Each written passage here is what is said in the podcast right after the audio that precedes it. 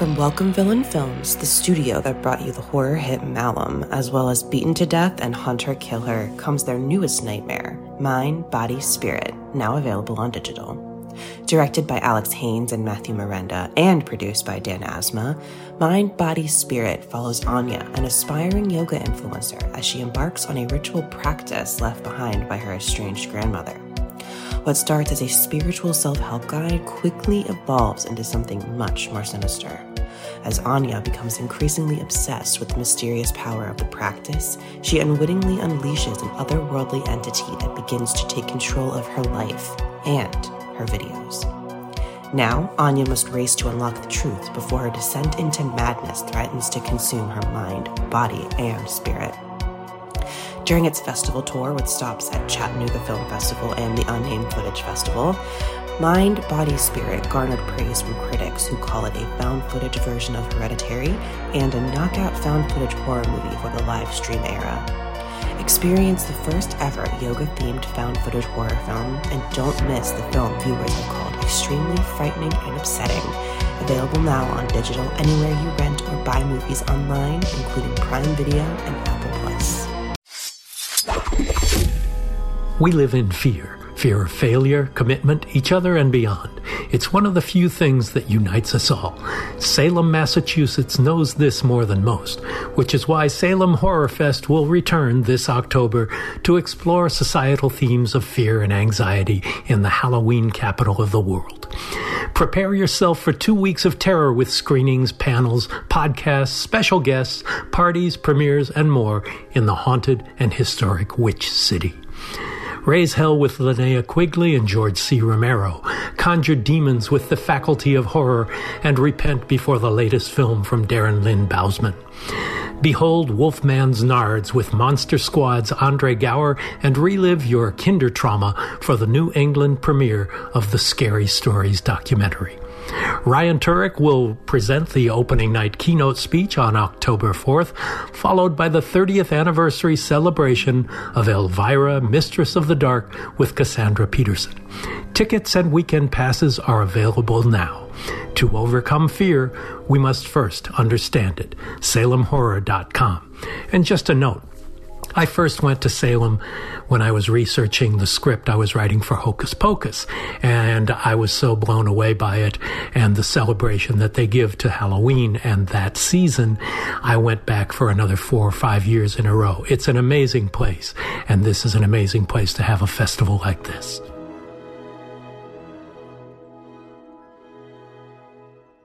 As horror fans, why are we drawn to the genre? What scares you? Is it maniac slashers, monsters from another world, creepy kids, spiders, or is it death? I'm Mick Garris, and this is Postmortem. There are so many theories about why horror movies appeal to people, but it only matters what scares you. Horror is personal, but it's also universal. For a lot of us, it's being able to face our fears and make ourselves stronger. For others, it's a test of our mettle to see how much we can really take and come through it alive and kicking. If you're young, it might be to embrace something your parents would never enjoy. And sometimes it's just the pure outrageousness of splattering the screen with blood and guts and everything nasty, a rebellious dose of rude, anti establishment transgression for its own sake. A lot of people grow out of their love for the genre as they mature, and for them, well, so be it. Not everybody loves horror, especially as they reach adulthood. For others among us, like me, for example, it remains a passion, a way to tell stories more deeply, to delve more extensively into the most primal of our fears and emotions. We deal with death by sharing stories about it, and the more you confront it in real life, the more it deepens you.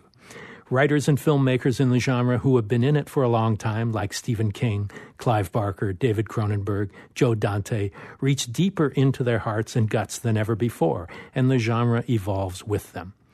I don't ever want to stop evolving as a human being and as a filmmaker and storyteller. And I still love a cinematic bloodbath on its own terms just to provoke and transgress. But as my hair grays, I don't want my heart to follow. I don't ever want to forget what made me want to try to scare you with my stories in the first place. But maybe I can take you with me on a sanguinary expedition to the deeper realms of life and death and what scares us. Fred Dekker's passion for the genre is obvious in everything he's written and directed. He's a guy who has written and directed Night of the Creeps and The Monster Squad and has a long list of credits every horror fan has embraced, including the screenplay for the new reboot of The Predator. We'll find out what makes Fred tick right after this. You are now listening to Postmortem with Mick Garris, where the most influential voices in horror cinema will spill their guts, literally, to the renowned horror director, writer, and producer. Now, here's your host, Mick Garris. You started out loving comic books. Was that your kind of entry into the genre or the fantastic, or did you, did movies come first? I'd say movies came first. Uh, I, I, wasn't a terribly athletic kid, and I spent a lot of uh, misbegotten time in front of the TV. But but my dad was a film buff from youth, so he went to the movies in the really? in the you know late 30s and 40s, and and uh, so whenever there was a black and old black and white movie on TV, my dad would point out the character actors. He goes, "Look, that's uh, William Bendix. That's uh, you know Frank Phelan," and and so I never had a problem with watching old movies. And once I stumbled upon uh, a monster movie, uh, I was insatiable. So those were really. The, what was the first one? God, do you remember? Uh, you know what? I don't know, but I'm gonna say King Kong, mm. the original, only because it's probably and I've seen a lot of movies. I would say probably that's the one I've seen most often. Yeah, I would I would say good a good fifty times I've seen in my life. Son of Kong was the first one for me. Oh wow, yeah. that's interesting. Yeah. Funny. Uh, it's funny you should say that. Mike Mignola, who did, who created Hellboy, never saw the first Planet of the Apes, but he, at a formative age, saw Beneath the Planet of the Apes. Oh, so that's the one that shaped him. Wow. Strange. Huh? It's like your first Mexican restaurant is the one you set the standard for all others by. Yeah. yeah, yeah. No, Kong was uh, remains one of my favorite movies of all time, and and I was just always drawn to the weird and the fantastic, and you know, it took me many years to to enjoy westerns and romance and all the other genres because uh, uh, because for some reason uh, I was a little bit of an outcast and, and I was how drawn. unusual in this genre. Yes, exactly. Well, we have dinners occasionally. Uh, we jokingly call ourselves the Masters of Horror dinners um, that you've come to, and, and a, a, bigger group of outcasts I've never seen. it's what bonds us. I, I really want to thank you, just on a personal note, for inviting me into that cabal because it really it it, it there's a value there that, that, that I really feel strongly about. That you know we all share this, and it, it meant a lot to me. Well, there's a brotherhood and sisterhood that binds us that other genres don't seem to perpetuate. Mm. You know, uh, and your movies. The ones you've written and directed, particularly um, Monster Squad and Night of the Creeps, both have a sense of nostalgia about them. What is your connection to the the sense of history and this kind of affection for the, the genre movies of the past.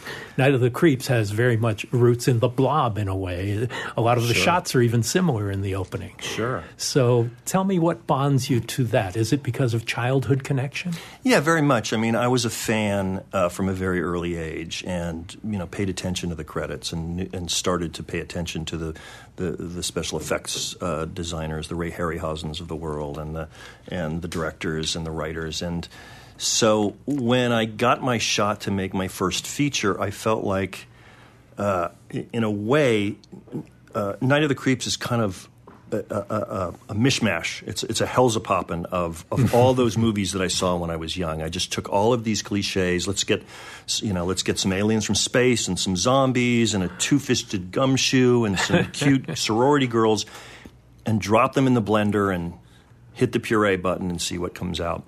So uh, it was a very conscious pastiche. I think that movie, um, but in retrospect. Um, I, I'm, I'm, i hated that movie for years. After, really? Yeah. Why would that be? I just all I saw was my mistakes. You've had mm. this experience, of course. You just watch something and you go, "Oh God, what a horrible day!" And, if you don't, you're a hack. Yeah, um, but I'm beginning to appreciate the things that um, I did purely subconsciously. I've begin I've begun to realize that our, our job as filmmakers is is partially conscious, but a lot of it is just following our, our gut and I feel like whatever I was, whatever I was going through, whoever I was when I made that movie, that that there was something very pure about it, apart from the pastiche. But yeah, there's lots of tributes to every kind of uh, of genre movie. Uh, well, the characters are named Cronenberg and Carpenter and Hooper. That's and, right. And it's Corman University That's and right. all of that. That was very conscious. And then you can see me stealing from John Landis and John Hughes and Ridley Scott and all those guys. Not just the horror films, but the the the, the youth comedies of the time were very influential to me too. Yeah, but if you like it, it's it's a tribute. If you don't like it, then it's stealing. So Right. I like it. I see it as a tribute. I appreciate it. Yeah, but there's also a sweetness and an, an affection about it. These me- movies are horror films, but they're not mean-spirited horror films. I really appreciate you saying that. I, I don't know that that's something that people say a lot about my work, but um, I, I think that's just again my gut. It's not. I was never interested in how bloody or how violent or how uh, nauseating we can make this. It was always about who are the characters, do we care about them, and uh, are, are we in a strange way going to be moved by this little journey they go on, even though it involves zombies and Right. space aliens. Yeah, but they're not mean-spirited movies. There's grotesquerie among them. Right.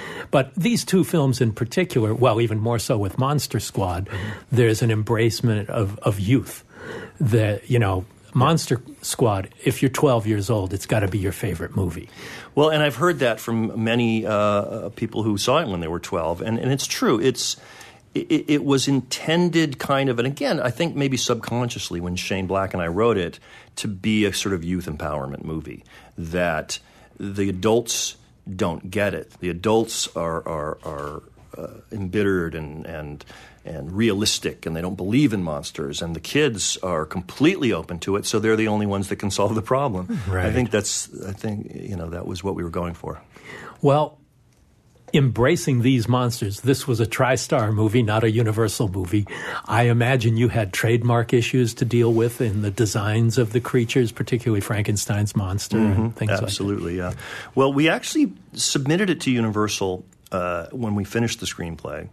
Which would seem to be the obvious home for that Right, and because I'm a, a, a, a, a monster kid, I wanted to use the Jack Pierce makeup designs to the to the to the degree that we could. And it was really interesting because that was a whole different time than now, when everything is about building franchises and creating uh, um, universes that are connected. And, and they had they just said, "We're these this intellectual property means nothing to us. We're, we're happy to put Frankenstein on a coffee cup at the at the Universal, you know, Studios tour, but you know, making movies about the these these characters is, is not interesting to us It at all. made the studio. Those monsters made the studio. it's ironic that then you know now 30 years later they try to to do it all over again. as a Marvel universe and not as a set of horror movies, Right. which is Right. is unfortunate, to- Right. especially at a time when horror seems to be bigger than ever. It's But, very interesting. But they want to turn them into Marvel, you know. They want to, yeah, Action movies. They want to follow in the in the footsteps of, of Kevin Feige and those guys who are doing a wonderful job. Yeah. but um, yeah, Universal passed on it, and I was very lucky. Uh, I think that Stan Winston and I were kind of fated to to work together because I had worked with Steve Miner, who I, I'm sure you know. Oh, yeah. um, on, on my first screenplay, and he was friends with Stan, and and I just we were sort of just these two ships that kept passing in the night, and and Peter Hyams I think suggested we bring Stan in to do the the uh, the monsters in Monster Squad, and he was a monster kid too. I mean, uh, for for all of his genius and, and his accomplishment, he he started out just like us as just a kid in front of the the, the movie screen or the TV. Well, it's it's interesting. All of these names you just mentioned are people like on Amazing Stories. Uh, Stan Winston did go to the head of the class, which I had written, which Robert Right, Zemeckis with directed Christopher Lloyd, yeah. with Christopher Lloyd. Um, Peter Hyams directed an episode that I wrote called "The Amazing Falsworth." One of my favorites with Gregory Hines. Gregory Hines, Uh-huh. yes, um, and. You you had Bruce Broughton do music. That's right. For Monster Squad, That's who right. had done um, uh, Amazing Stories episodes as well. Mm-hmm. I mean, it's the 80s was an amazing time of an explosion in the world of fantastic film, in television and in film. Yep. And you were making movies which would now be independent films, but these were by a studio. They were for TriStar. Yeah, Yeah, they were studio movies. I mean, they weren't, weren't as expensive as uh, as movies that are made today by any stretch, but uh, but yeah, they were studio movies. And were they both made in Los Angeles? Uh, they were. Night of the Creeps was um, uh, shot predominantly um, in North Hollywood. We found an old Sears that had been Oh, abandoned. Yeah, I know Uh, exactly where where the TV is. Academy is now. Yeah. um, at Lankershim and uh, uh, near near Near uh, Magnolia, Chandler. yeah. Yeah. And Magnolia, right? And um, we just owned it for a couple of months, and, and so the, the the interior of the alien spaceship is was in there. Tom Atkins' apartment was in there. Uh, the, the the cryogenic lab. We built all that stuff in, in Sears, and then we went over to USC and UCLA and did some of the uh, the college stuff. Yeah, I certainly recognize UCLA and the multicolored brick uh, in Right. Night of the Creeps. which is fun because I had only graduated three years earlier. From UCLA. Yes, and Ah. our first day, day one of my first feature was in Royce Quad at UCLA. So I got to sort of, you know, like I was like a peacock with my feathers up. Like revisiting. yeah, it was very exciting. And Um, did you study film at UCLA? No, the film school wouldn't have me. I, I, I, I, um, I uh, tried to get in, but they, they weren't interested in me. So I was an English major. Ah, that's But- always useful for a career. Well, and for storytelling, I think Yes. uh, I, I, it was it, it was definitely a fallback. But what I found was that I made f- this incredible group of friends. Um, some were in the film school, some Mm-hmm. were in other. I mean, Ed Solomon, who you know wrote Men in Black and the Now You See Me movies, he was an econ major, and Right. his buddy Chris Matheson. Right, the son of Richard Son of Richard Matheson. Yeah, yeah. And- And, they worked as a writing team for years. Yeah, and, Yeah. and Tim Robbins was there starting the Actors Gang after having come from New York, and Wow. and I met Shane Black and Shane Black and Ethan Wiley. and Ethan Wiley and Ryan Rowe and, and, and, and Jim Herzfeld and David Silverman, who's the director on The Simpsons. I mean, and we were all just a bunch of, um, you know, beer drinking, you know, girl chasing college guys. Right. And, but we had this love of movies. And some of us wanted to be actors, and some of us wanted to be directors, and some wanted to be writers. And, uh, and I'm friends with these guys to this day. And so that was really, really wasn't about the curriculum at UCLA. It was about cr- creating that group and being a part of that. Well, as a storyteller, uh, there are so many different media to pursue, whether it's fiction or what. Was was writing first for you, or did you always have designs on being a director? I'll be honest, I never had any interest in writing at all. Really? No. But a filmmaker. It was a means wanted to an end because at that time, my heroes were guys like Francis Ford Coppola and Lawrence Kasdan, and and going back to Preston Sturges and Ah, John Huston, yeah. uh, who were guys that you know started as writers in order to be directors. So Right. I, I've always thought of myself as as as a director in a writer's body. Ah, and yet you've been writing for all of these years Mm. since the '80s. Um, what about directing? Uh, is it still your passion? Absolutely. Yeah. because to me, to me, it, it's it's fun to render a scene and be happy with it, and, and there's no few greater joys than you know typing the last page of a screenplay. Mm-hmm. It's like running a marathon. You're a runner, you know. Imagine like this, this just this long, long haul, and then you're done, and you can breathe finally. But directing is where you put it on its feet and, and you make it real. And if you know, we talk about imagination and you know you're, you're beautifully written forward. I mean, we're talking about those chambers in the mind where you create these things like a mad scientist, but to not have them be to not see them in the flesh is is can be very frustrating. I mean, you know, staying in your head or staying on the page is is fine. But to be on a set and see something you've created, you know, become real with actors and makeup and costumes and sets, it's um, it's the best. And yet they are such completely different disciplines. They couldn't be more different. You write by yourself in a tunnel, in a cave, and no one is around you. And when you're on a set, there's a hundred people bustling around you at all times and Right. pushing you Exactly. up the hill. Exactly. You're right. hurrying. Yeah. Exactly. Writing is lonely, and you wish somebody would talk to you. And directing is okay. And I, I answered that question 15 times yesterday, and now here comes 50 more questions. It's ex- exactly right. You're right. It's the opposite. So, were you always interested in various genre of films, or was it mostly in the horror and fantasy world? It was mostly horror, fantasy, science fiction. Um, but I, I honestly feel that if I had it to to do over again, I might not have gone that route. But remember, the early '80s. This is we, we started roughly the same time. You you, you Yeah. preceded me uh, by a couple of years, but but that was a time like now when those genres were very commercial and relatively easy to set up, as opposed to trying to do a straightforward thriller or a, or a movie star movie. yeah, exactly. So I think I, I it was in my wheelhouse. So I sort of took the uh, the path of least resistance. But um, if I had to do to do over again, I don't know that my career wouldn't have been very different if I'd sort of said, "What do I really want to do?" Um, and uh, I don't know what that would have been, but but I'm happy with the the path I took. Well, to be able to make your living doing what you love.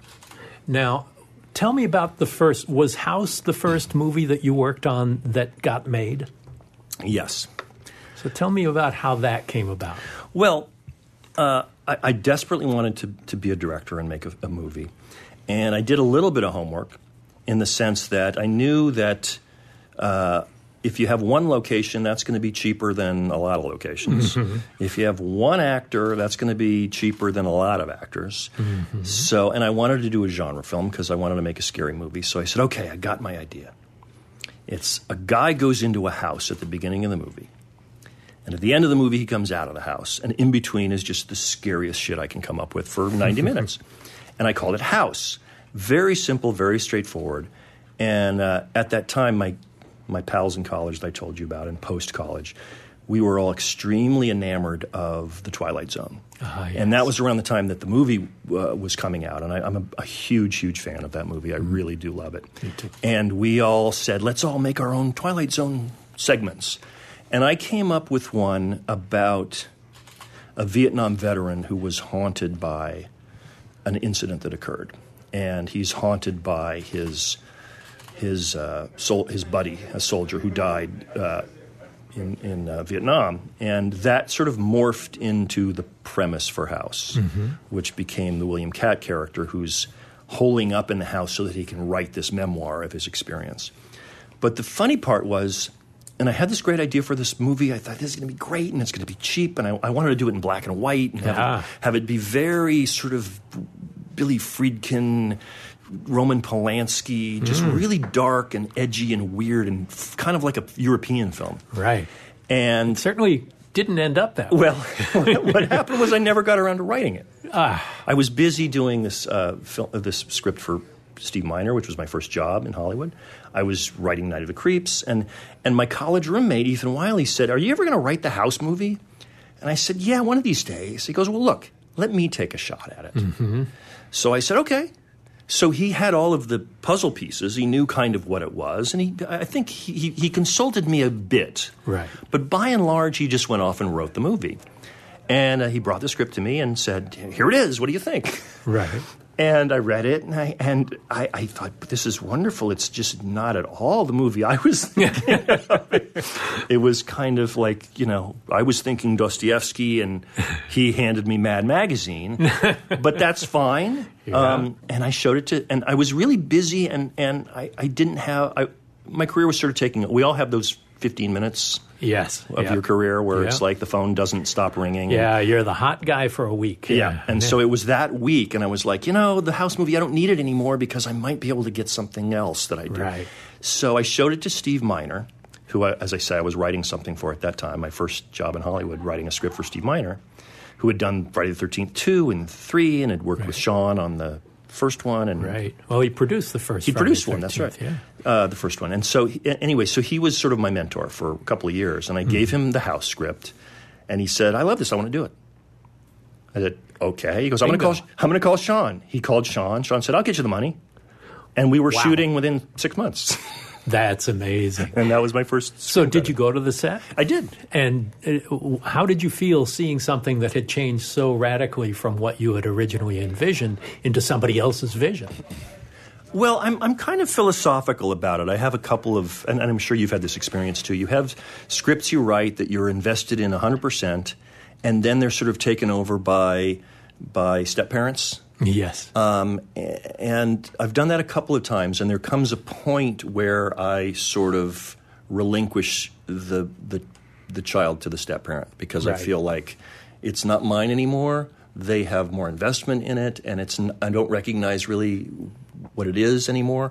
And that kind of happened with this. I was I was prepping Night of the Creeps. Mm-hmm. In fact, I I hired the editor on House, Michael Knue, on Night of the Creeps because I we got along and I sat in the cutting room with him on House. So I was already moving off in this other tangent, and so I was thrilled to have a movie with my name on it. Right, two things going at the same time. That- How that- exciting is that? And Steve Yeah. and Ethan and and you know Bill Katt and, and George Wendt and it's and it's a tremendous tremendous fun and people like it and they, made like five of them and Yeah. like, you know there's nothing wrong with that. and you get a paycheck for each one, a little one. Oh, oh, I must say though, because I saw Oh, you weren't Writers Well, I saw yet. you had Sean. I saw you had Sean here on the on the Yes. podcast. Um, I was Writers Guild because Steve um, uh, ushered me in. Ah, but for years, I was convinced that Sean didn't pay me. Um, but I do get residuals now, so he did. Oh, good. That's a good thing. well, tell me about that transition of being the writer guy who gets an opportunity to direct his first feature film. How did that come about? Was it through management or agents or or other relationships that you'd had? It was those things. It was also a degree of chutzpah. Um, this whole group I talk about, the uh, the UCLA Mafia, we called ourselves the Pata Guys, and we were nothing if not full of ourselves.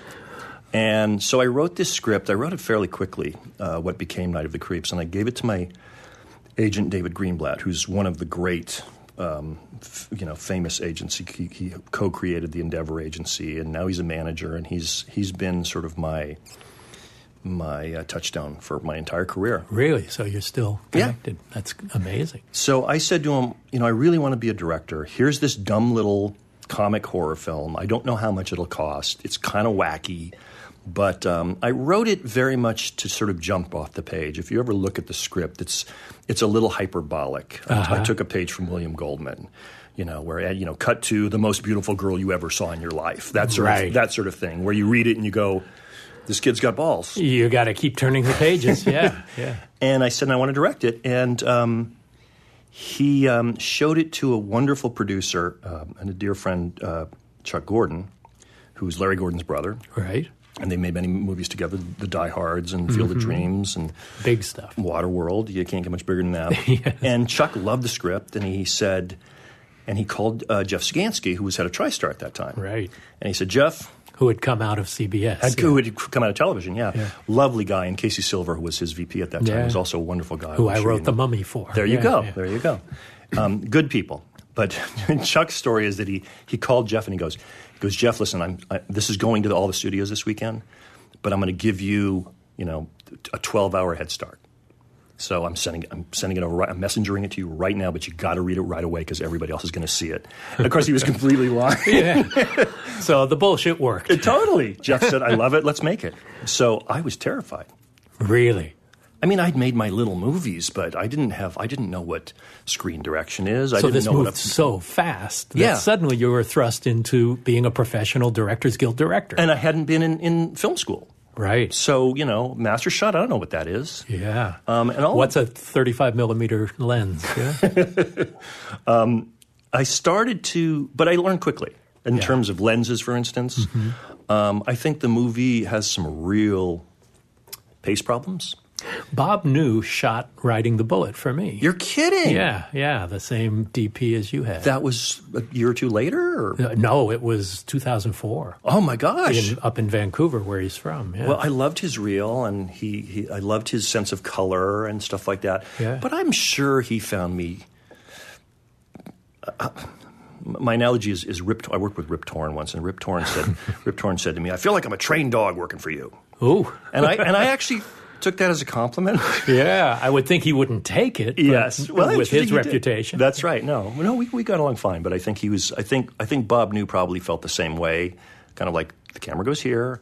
I mean, having worked, you know, recently with um, with Larry Fong on, on Shane Black's movie, and and Shane sort of maybe we're over here somewhere. He's not a real. He's not Kubrick. He's not. He doesn't line up the shot and say, "Here's what it should be." He lets the DP shoot the movie. Right. It's like Interesting. here's here's the flavor of it, and I want to get enough coverage that we can cut this any way we want.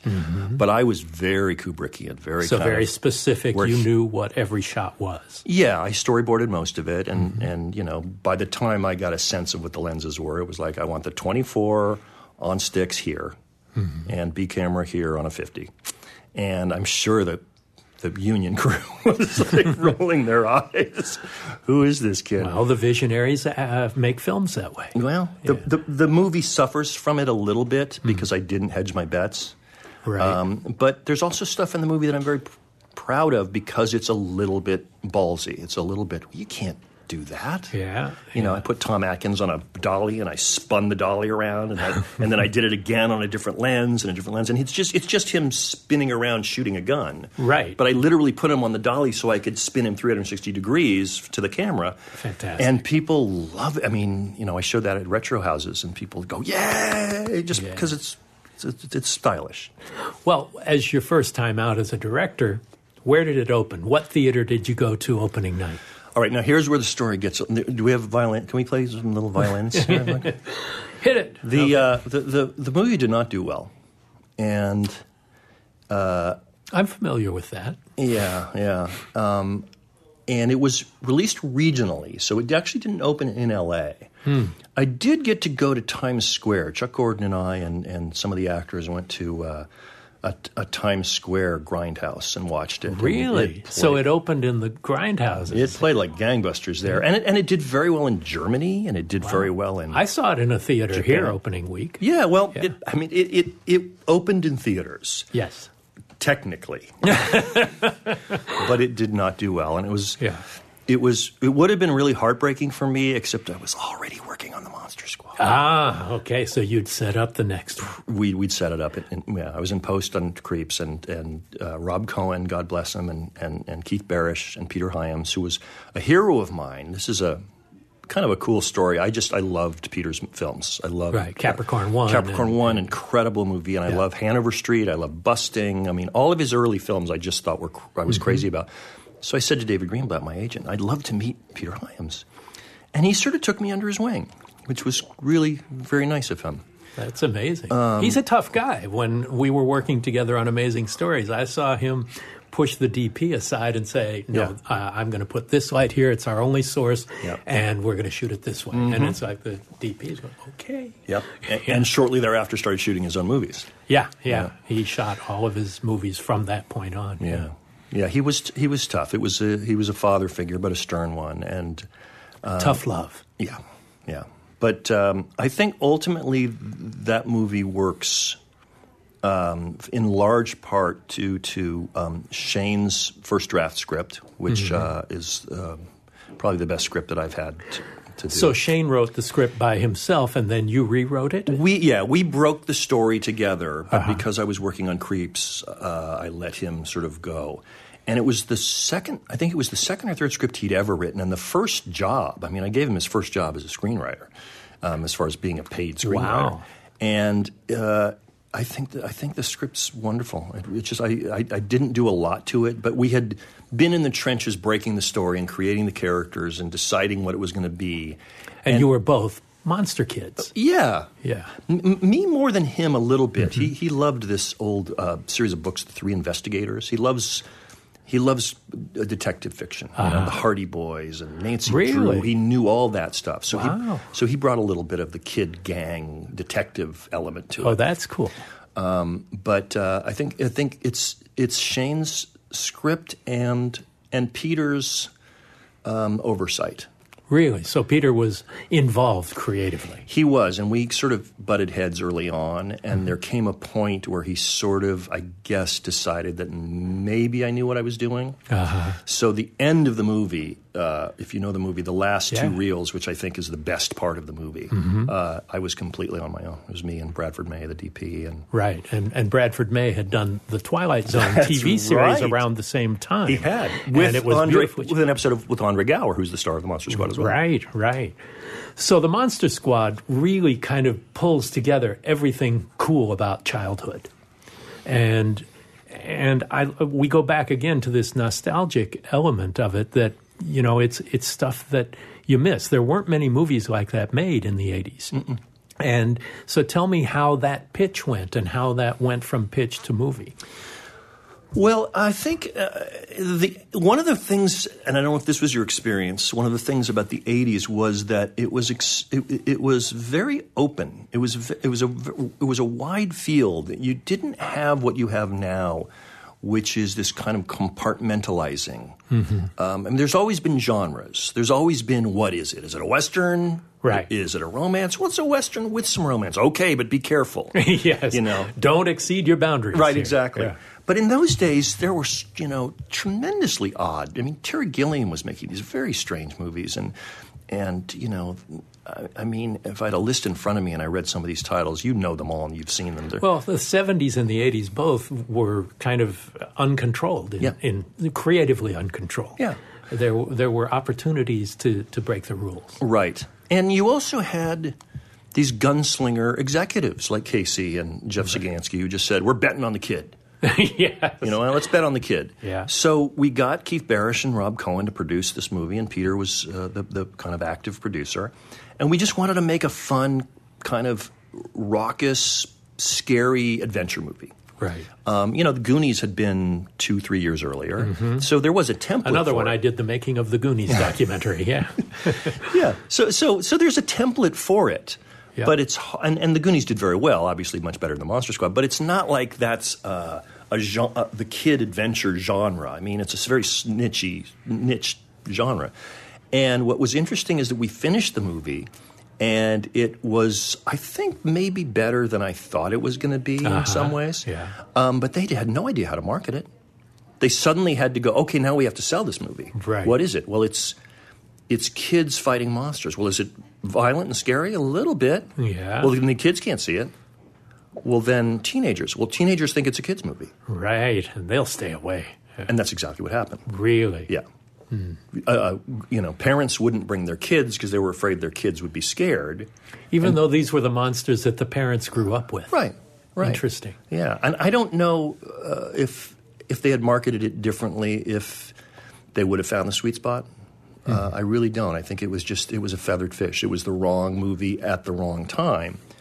But what happened was all those kids whose parents wouldn't let them see it, two years later, stay up on Saturday night on HBO. Right. and there it is. Home video and HBO made a lot of movies successful. Yep.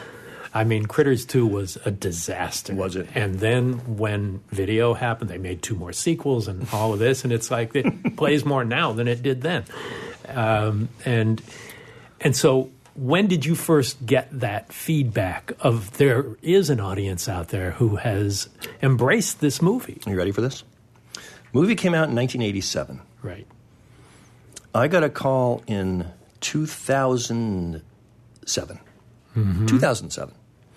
From um, a guy who I'd made friends with uh, who wrote for a, um, um, a genre, actually, no, a movie uh, uh website called Ain't It Cool News. Oh, yeah. Lovely guy named Eric Vespe. And he said, he said, listen, I've been trying to talk them into, I've been trying to talk the Alamo Drafthouse into doing a screening of the Monster Squad. And I said, Well, I hope more people come than they did opening night. and they set it up and they flew me and, and a bunch of the cast out. And uh, it was Easter Sunday, 2007. And they had booked the theater and it was sold out. Yep. It was so sold out that they had to do a second screening that that, that was also sold out. that doesn't surprise me at all. And we showed this movie, and these people came in their Stephen King rules T-shirts and their Wolfman's Got Nards hats, Yeah. and it was clear that something had radically changed. And the first thing I always do when I get up at one of these screenings is say, "Where were you guys 20 years ago?" They were eight years old. They were eight years old. What it was. Yep. Amazing. Well, as the writing continued, well, first of all, we should mention that Shane Black, I think, may have been the first guy to ever sell a spec script for a million bucks, something like that. That sounds right. Yeah, and uh, and has gone on to become a very successful writer and director Mm-hmm. over the years. And you are still working with him, and we'll get to that. But Mm-hmm. I'd like to make a pit stop at Star Trek. Oh, okay. So, Star Trek Enterprise. Mm-hmm. Um, it seems kind of far afield, even though it's science fiction fantasy. Was it? Were you a big Star Trek fan from the beginning? I was kind of in high school. Um, original series was in uh, reruns at that time, and uh, uh, I, I, did have a, f- a fondness for it. Um, I, I, wasn't, uh, you know, a slavish, devoted. I wasn't a devotee, but um, not a Trekkie. I, I, was sort of half. Mm-hmm. I was a half. Can you do that? Can you go to church sometimes? yeah, um, just on Easter. But but but I uh, I loved um, the Wrath of Khan. I think ah, the, I think okay. the, I think Star Trek Two is one of the great space operas of all time, mm-hmm. and uh, and I'm very fond of the follow up, uh, Star Trek 3 mm-hmm. So yeah, I had a lot of affection for for Star Trek. Nicholas Meyer did the second one, right? He did, yes. Yeah, who, who did the amazing Time After Time. Yeah, a wonderful, yeah. wonderful writer. Seven percent solution. Yeah, really literary, and it has the movie has that element to it. it has the, liter- the literariness of it, and, and so that's what caught you up in the ethos of, of Star Trek. In a way, yeah, in a way, and but I didn't really follow. I have to confess, the Next Generation or Deep Space Nine or Voyager, but um, it was just a, it was it was my TV agent making a call at the right time to Brannon Braga, who I guess knew who I was, and. Um, he loved Monster Squad as a kid. Uh, probably, probably not enough blood for Brannon, but um, there you go. But you know, and I went in and I was excited about depicting the pre Kirk years. There was something very exciting about kind of this prequel idea. This is the first warp ship, and this is the first warp crew, and right. what are they going to see? Um, so I was very jazzed about that. And I also, you know, my career was not exactly. Uh, you know, peaking at that point. So mm. to have a staff job, peaks, peaks and valleys are uh, yeah. uh, very common in the creative life. Yes, absolutely. So that was a that was a that was a valley, and uh, to have a staff job on a on a big show like that. So you were in the writers' room. You were. Yep. It was a staff job. Tell me what that experience was like, because the writers' rooms I've been have all been anthologies. Mm. So there's not a writers' room other than like right. amazing stories. Well, that was we did. That was my experience on Tales, Tales from the Crypt. Right. We'll get to that one too. Yeah. yeah. Um, it was interesting. It was interesting. Um, I made some really good friends there. There were some really wonderful writers there. Um, I just think the, I think the show was was not conceived perhaps as as uh, I wouldn't say as well as it could have been. It wasn't it wasn't conceived in a way that allowed us to really explore new life and new civilizations. Right. Right. We ended up um, seeking out a lot of life and civilizations we'd seen in other Star Trek shows. Ah, okay. Uh, a little bit of rehash. Yeah. So the experience as a writer in features and as a director in features, you're pretty much on your own. You're doing work uh, unless you're co-writing something like that. Mm-hmm. But in the writer's room, what was that experience like? I mean, you're sharing, you're beating stories out with each other, mm-hmm. and you're also contributing to each other's screenplays as well. Right? Correct. Yeah. Tell me about that process and how it differed from the process uh, of making a feature film.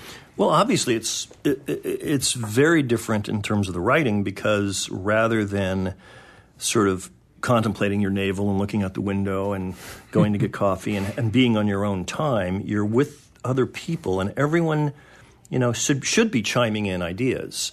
And it's really where the showrunner comes in. To me, the showrunner in television is the equivalent of the director in movies. It's the it's the guy or gal who is going to focus all that energy in the direction that it needs to go.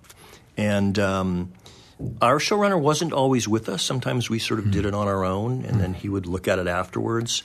Um, so there was a disparity, I think, in the process. Um, so it was much more collaborative process just in the writing stage yeah. that you would normally get as a director. You collaborate with 100 people, but here you're in a room with a dozen people. Right. And also, as you know, as a director, ultimately the buck stops with you. Right. Whereas with the, with the, with the staff, it, it stops with the showrunner. Right. So it's um, it, it, can be frustrating. It can be wonderful. Um, you know, you you get you get credit for, for anybody's good ideas if your name is on the script, and right. and anything that sucks, you have to kind of take the hit for that too. But if your name is on the script, chances are there are several scenes that were written by others. In the case of Star Trek Enterprise, for me, if you look at the first one I did that I wrote uh, with uh, Jeffrey Combs as the Andorian, right, the great Jeffrey yeah, Combs, wonderful, wonderful actor, great guy. Um, that one was maybe eighty-five percent. That's pretty good batting average. Yeah. The second one I wrote, mm, now we're down to probably 45. Mm. And the third one and the last one was sort of unrecognizable. Really? But So- your name was the one on it. Yeah, yeah. So that's the thing about television, folks. Remember, if you see written by on a TV show, you don't know who wrote it. Right. And did you feel comfortable in that role as one of a group of writers, or it was just a different experience going from a different perspective? Uh, or do you feel more comfortable or more cut out for the work as a feature film writer or and or director? Well, obviously, directing is where I'm happiest because, as I say, it's all really happening in front of you, and you know you're on the you- you're at the front of the field. You're near the goalpost. Um, writing, whether it's in a group or by yourself, is a little bit more amorphous. And uh, uh, can we swear on this podcast? Yes, we fucking can. I had, I had a wonderful editor that I worked that, that cut RoboCop three for me, and we were getting notes from the studio, and he goes, "I don't know, I feel like we're fucking a ghost," and that's kind of what writing is, both by yourself and with a group. yeah. Um, but I've become a huge fan of of television. Uh, I think in the last. 10 years, it's become fantastic. Some of the best I writing agree. I agree. there is is in um, episodic television and specifically serialized, Mm-hmm. you know, cable uh, um, series. So I'm a huge fan of. I mean, whatever magic tonic Vince Gilligan has. Oh, man. I, I can't. I mean, what I wouldn't give to just be in that room for a day. Yeah. and I didn't feel that way on Breaking Bad. and yeah. Better Call Saul. Better Call Saul. It, sure. it, there's there's something just magic in the water there, and Mm-hmm. I would love to. I, it's like a movie you love. It's like how did you look at a Kubrick movie? Like how did he do that? yeah. Um, and as I say, I never wanted to be a writer, but um, I'm really appreciating good writing now more than I ever have. Well, another thing you did was um, Tales from the Crypt. You did half a dozen or so of those as a writer, including one of the three pilot episodes. That's right. The Bob Zemeckis one, All Through the House, Mm-hmm. is one of the great. It was great in the Amicus film, the the Joan Collins version, Mm-hmm. and uh, it was it was great in the comic book.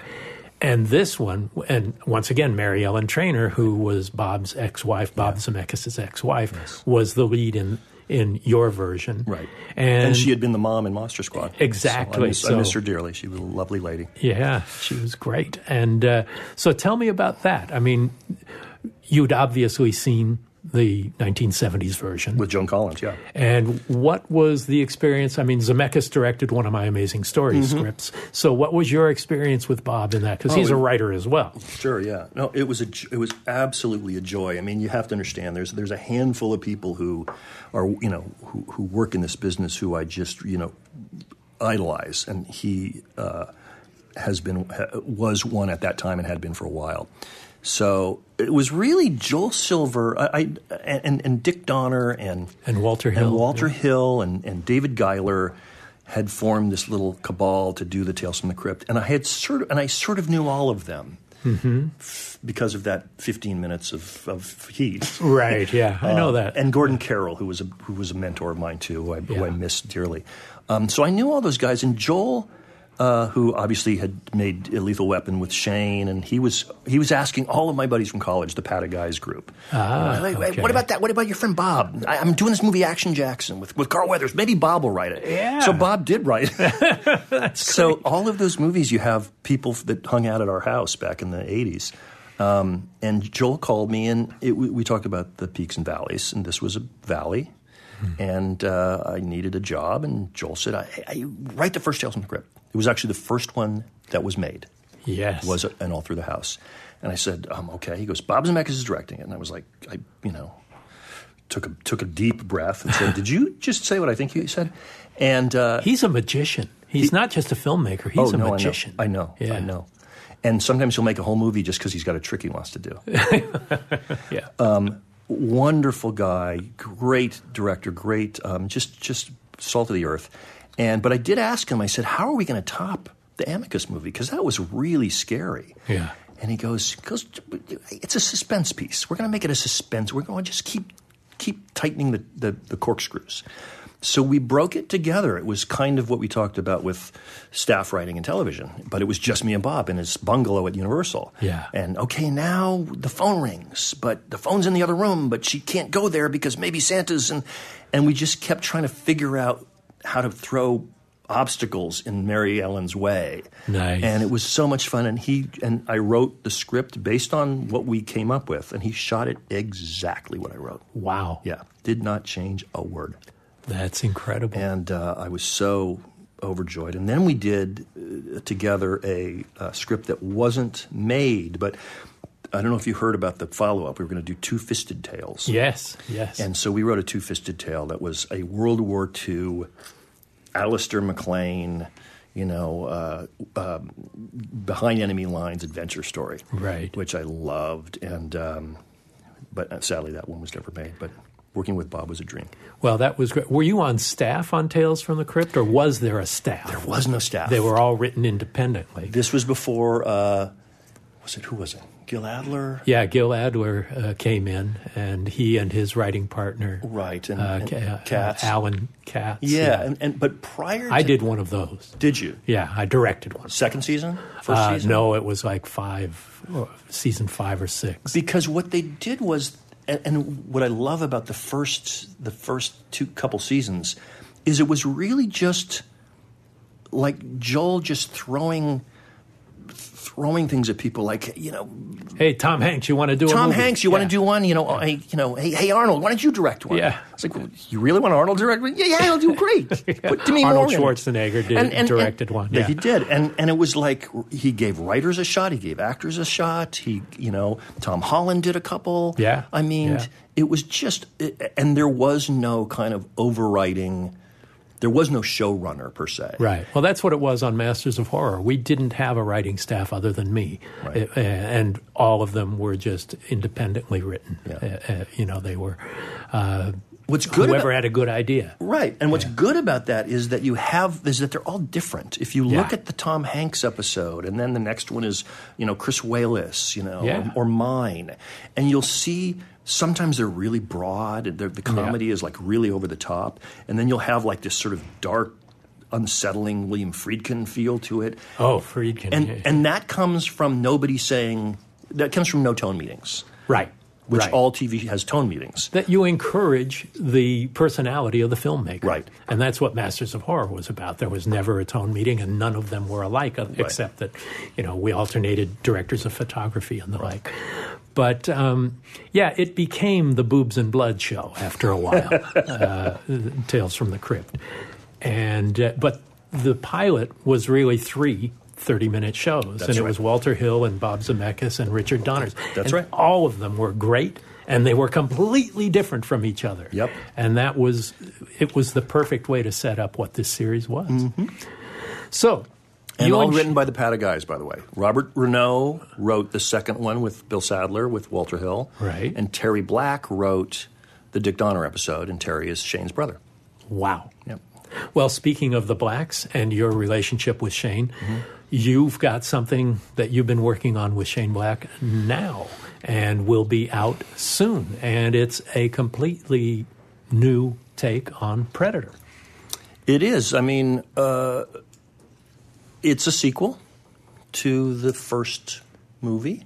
Oh, really? So it ignores everything in between. No, it acknowledges the second. It acknowledges the first movie. It mentions the characters in the first movie. It, it acknowledges and mentions the, some characters or character in the second movie, um, and may or may not refer to the others. But it really is sort of a, a, a new movie that we hope, if you aren't invested in the Predator, you can go and have a rollicking good time anyway. Well, your personality as a writer and filmmaker and Shane Black's personality as a writer and filmmaker already make it something very different. And how would you, what would you say the attitude of the movie is? Uh, it's it's it's a throwback to the kinds of movies that Shane and I uh, bonded over when we first met at UCLA, which is you know adventure, uh, science fiction, characters, humor, um, a little bit like that like that World War II. Uh, uh, script that I, that I wrote with Bob Z. I mean, you know, we said let's do the Dirty Dozen. Mm-hmm. What would that look like now? Right. But the other thing that we've done very consciously is to take the archetypes that people recognize from that first movie and because the world's changed so much, that kind of 80s macho Carl Weathers and Arnold's arms slapping together in a big McTiernan close up. I mean, yeah. there's a there's a I, I, I think McTiernan's a great director. Don't get me wrong, but there's yeah. there's a cheese factor in the '80s that uh, that you can see in, in my movies and a lot of really good movies, and the, the the political landscape is very different now. And Shane and I both felt like you know, soldiers are not what's now what soldiers were there. In the Reagan era, it was very macho, you know, very macho, very kind of um, patriotism, and and we're seeing veterans now who are being sort of tossed aside after doing their their duties, and uh, we thought, well, that's that's Kelly's heroes. That's the Dirty Dozen. That's what we want. Is we don't right. want the guys you expect to be the heroes. You want the guys who've been tossed aside and, and ignored and are considered screw ups. You want them to save us from the predator. Right. So that's the tone of the movie. So it's also a blockbuster. You haven't done a whole lot of blockbuster work, and, and what was that experience like working on a movie? And and you were around during production all the way to the end mm-hmm. too. You weren't just here's the script, go make it. Right. No, we were writing on the on the set. Uh, Shane's approach is really educational for me because i have always been kind of get the script right, let actors um, contribute, and and dovetail it to this, the locations that you find. And, and there's a certain amount of, of finessing that you do. But I've never experienced what Shane does, which is we rehearse with the actors, and one of them may say, you know, what if I have Tourette's? and Shane goes, Great. and that means that every scene with that character now, we go through and have to redo. Right. Um, it was really interesting on a, on a movie of this. I won't tell you what the budget is, but it's a big movie. Yeah. And I'm there, and and I go, "What if the kid says this?" And Shane goes, "That's great." And he does, and there it is. And, and you just go ahead and do it without worrying about the repercussions. very And if you come up with an idea that takes a while to do it, you've got the time and money to yep, do it. Yep. And if something doesn't work as well as you'd like, you rewrite it and you shoot it again. Right. Reshoots are always a part of the blockbuster package. Yep. yep. There's budget put aside for that. Yeah. So, how would you describe yourself as a filmmaker or as a storyteller? Let's make it more broad than that. I'd like to think that I that the only reason I can't answer that is that I'm a perpetual student. I'm constantly learning, and I don't mean this in a kind of self-aggrandizing way. I don't mean like you know, I'm, I'm, it's not false humility. I genuinely, I mean, Shane and I are writing a pilot now for Warner Brothers, and uh, I've been wrestling with the finale for a while, and I went and saw um, Solo, the new mm-hmm. Star Wars story, and I loved it. I thought it was great, and I came home and I went, I got to throw this out, and I got to start all over again this finale does not work because it has to be reversal after reversal after reversal, and I mm. forgot to put in the reversals. Mm. For those of you at home, if you don't know what a reversal is, it's in a scene, you think one thing's going to happen, but the thing you hoped wouldn't happen does happen. And then when you think that you can solve that problem, another thing that you don't want to happen happens. Um, and it, it, the scene's much better now. So I, I'll, I'll, I can't describe what I do except that I I, I, try to get better every time. Perpetual evolution, perhaps. Perpetual evolution, which happens to be the theme of the Predator. There we go. and on that note, Fred Dekker, thank you so much for joining me for this conversation. It's great. This has been a, a, a joy. Thank you. All right. We'll do it again soon. If you're enjoying Postmortem, it would be a great, great favor to us for you to rate and review and subscribe on iTunes or your favorite podcast app. Uh, you can access all of my video interviews and behind the scenes documentaries, things like that at mickgarrisinterviews.com. Reach us on Twitter at postmortemmg and on Instagram on postmortemgram. Thanks a lot for listening. Thanks for listening to Postmortem with Mick Garris. Download new episodes every other Wednesday and subscribe on iTunes.